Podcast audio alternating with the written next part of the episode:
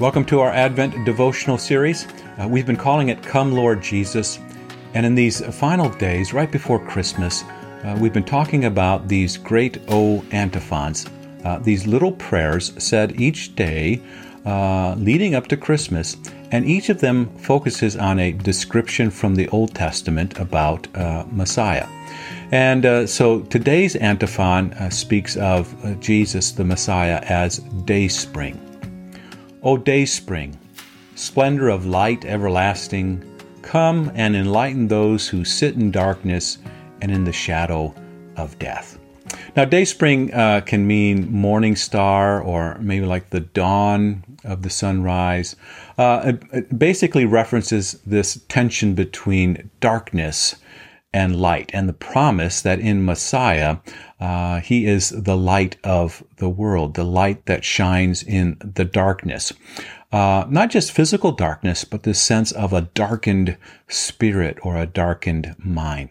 And so there's always this fight between the Holy Trinity, uh, Father, Son, and Holy Spirit, and the unholy Trinity, uh, the devil, the corrupted world, and our own sinful flesh. And so uh, it's light versus darkness, and uh, as we are promised, light always uh, always wins. Light always. Uh, shines in the darkness.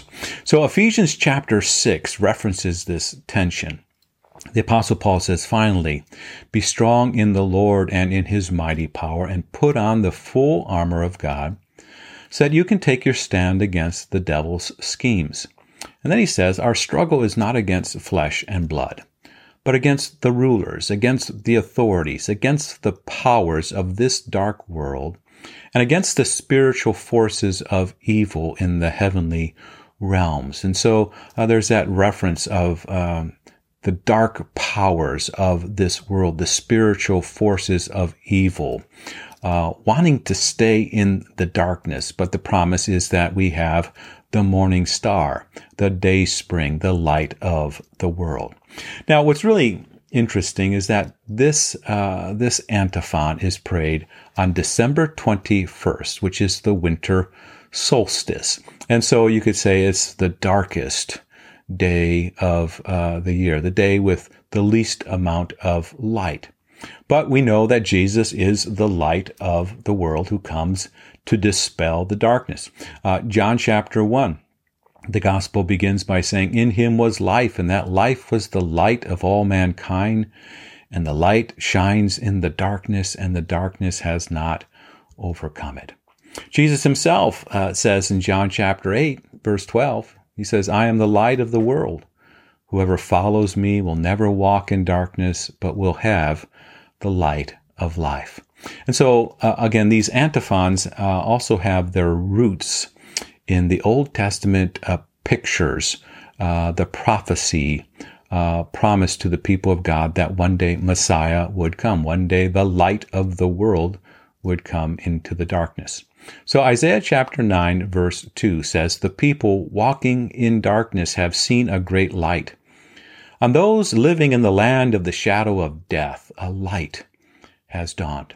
Now, this is fulfilled, or you could say filled to the full uh, in Jesus uh, the Messiah. Matthew speaks of it this way Matthew chapter 4.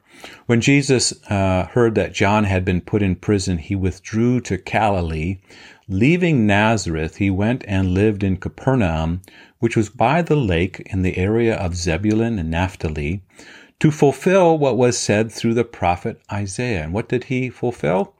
Well, land of Zebulun, land of Naphtali, the way of the sea beyond the Jordan, Galilee of the Gentiles, the people living in darkness have seen a great light. On those living in the land of the shadow of death, a light has dawned.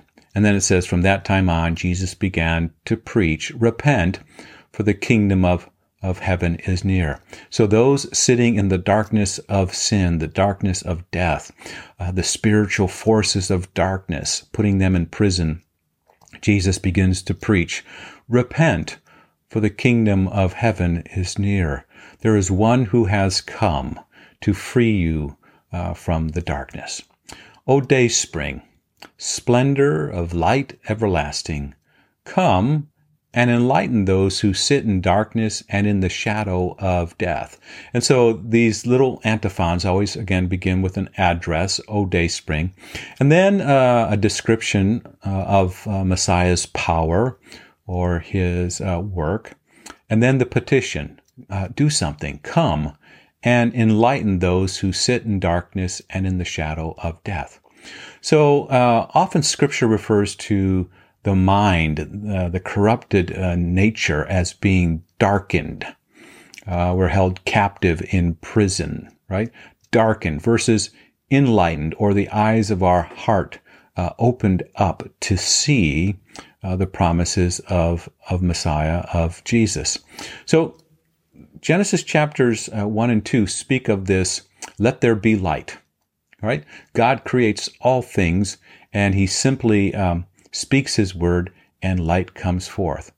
John chapter 1 speaks about how Jesus is the light, and in him there is life. And so, on the preaching of the gospel, we who sit in the darkness of our prisons, spiritual prisons, our eyes darkened, our hearts um, you know, held captive, um, we are enlightened.